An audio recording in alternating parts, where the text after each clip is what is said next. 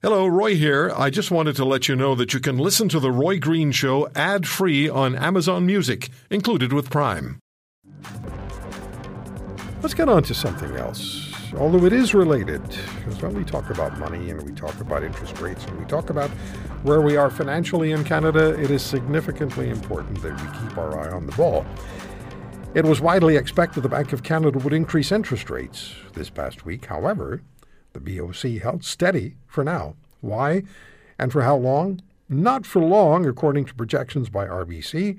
RBC expects the Bank of Canada to begin raising interest rates shortly. And to join us and talk about this, Craig Wright is Senior Vice President and Chief Economist at RBC. Mr. Wright, how are you? I'm well, Roy. How are you doing? I'm well. Thanks for taking the time. No problem. Uh, an interest rate hike from the bank was expected this past week, but it didn't happen. Were you surprised? Actually, we weren't. I mean, it was a close call, but we were one of the small in the small group of people that were expecting to hold rates uh, steady. We thought it's really not an urgency to be going in January, though it, we do expect them to move uh, very soon. As uh, inflation is still a worry, and there's there's lots of other factors, but I think at the, at the end of the day, a clear line of sight on what the first quarter growth rate looks like, given the latest wave of COVID. Um, a view on what the Fed will be doing, U.S. Central Bank, which also had an announcement on the same day on Wednesday as the Bank of Canada. And really, the, the, the next meeting's five weeks away, so it's not too long to wait from an interest rate perspective. And over that five-week period, we'll have lots of information to uh, to distill. Okay, that's good. Because, well, no, we're in one of those times where Canadians, I think, are paying so close attention, more than usual, to what the Bank of Canada does because it's reflected on what you do, what the major banks do, and then it affects all of us because, you know, there's so much pressure on housing these days. Are there implications of, uh, and, uh, accepting what you just told me, are there implications of the no interest rate hike at this time which we might have to deal with? Well, no, I mean, I think the Bank of Canada, Governor Macklem, was pretty clear that they decided not to go in January, but it, they, I think, they would even admit it was a very close call for the governing council.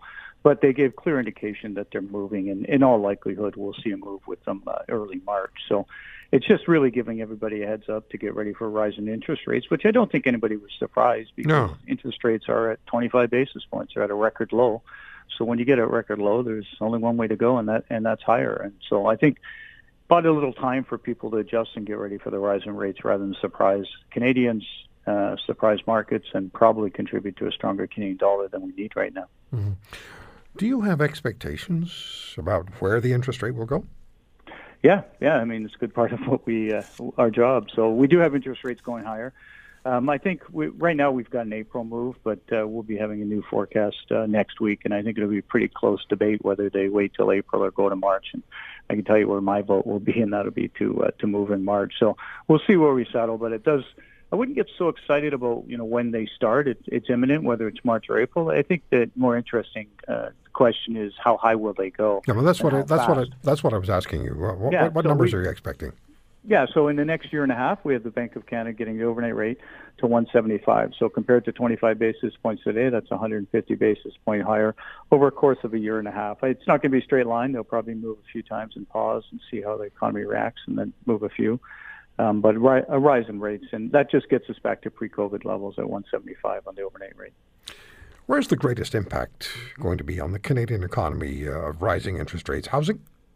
Uh, yeah, housing specifically, but the consumer more generally. Um, so yeah, when you when you look at the impact, the most inter- interest rate sensitive sector of the economy is housing, and as we know, it's had a, a long and strong run. Uh, I think there's still good momentum over the near term. The inventories are record low, demand's very strong, and supply is still trying to catch up. So great momentum over the near term, but as we go forward, we've seen prices rise as interest rates rise. That makes housing affordability more of a challenge, and with that, we'll see a cooling, but we don't think a collapsing in the housing market. And obviously, the consumer um, will feel some of that that burden. So we'll see a, a softer consumer outlook going forward, but just a moderate cooling in the housing market's our base case. Um, StatsCan is saying that our inflation rate is 4.8 percent. Uh, how significant a concern is there about the length of the inflationary trend? Do you have concerns it may continue? Because initially, what I'd heard was it's going to be a short run. It's turned out not to be that. Um, how do you project how long inflation may still continue?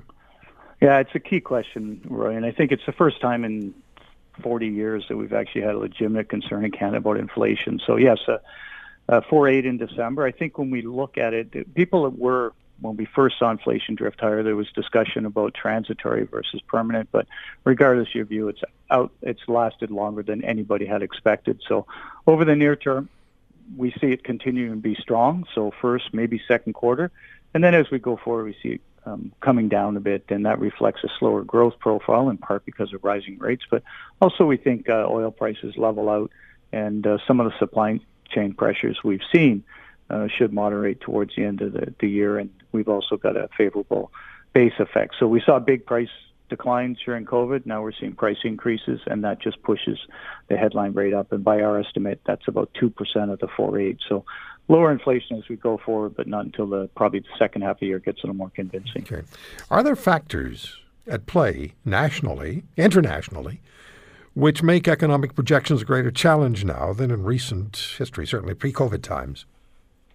Yeah, um, obviously, I think the, the most obvious of the risks right now in the context of worry about inflation is energy prices and oil prices in particular. And there, there's some longer term transit, longer term impacts from the energy transitions taking place around the globe, but more acute pressure, obviously, given what's going on in the geopolitical world uh, with uh, developments in uh, Ukraine and Russia. And, and that uncertainty has contributed to energy prices rising higher and, and probably staying higher, which works against that eventual decline in inflation if they stay at these elevated levels or that situation gets even worse. So that's sort of front and center right now for from a, a worry worry perspective.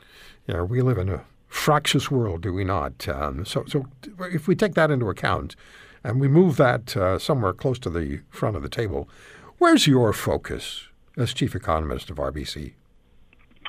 Um, I think it's it's questions like these that we're getting asked and trying to help uh, clients uh, moder- sort of navigate through this uh, level of uncertainty. And when you look at the economic environment, I think uncertainty is the only uh, given in the the year ahead. So we're looking at the economy from very strong rebound of COVID leveling off and cooling down, inflation elevated and hopefully slowing, interest rates moving from zero to something higher and at these turning points in the economy, you see immense amounts of volatility, and we've only had a taste of that with financial markets. So continued volatility and and uh, lots of risks with respect to whether inflation will slow, whether growth will moderate, or something more uh, more acute in terms of pressure. So lots to worry about right now. But uh, overall, I think the the fundamental for the Canadian economy still look pretty solid, and we continue to expect a decent year through uh, 2022. Even with 540 billion in uh, deficit spending over the last couple of years.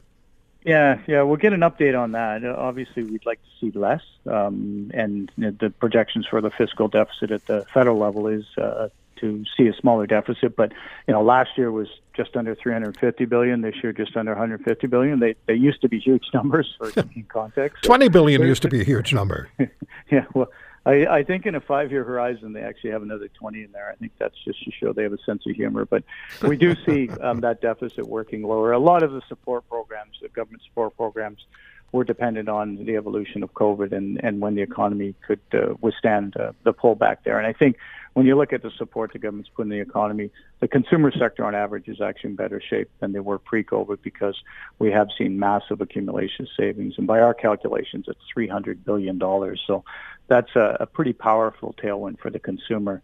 Um, as we move forward, an environment where the job market's very strong. So we'd like to see smaller deficits. We'd like to see that debt level um, level off relative to GDP. And the, the real, the really, the only solution is uh, rein in government spending and have a strong growth in the economy, and that makes these debt and deficit levels a little more sustainable. If you want to hear more, subscribe to The Roy Green Show on Apple Podcasts, Google Podcasts, Spotify, Stitcher, or wherever you find your favorites. And if you like what you hear, leave us a review and tell a friend. I'm Roy Green. Have a great weekend.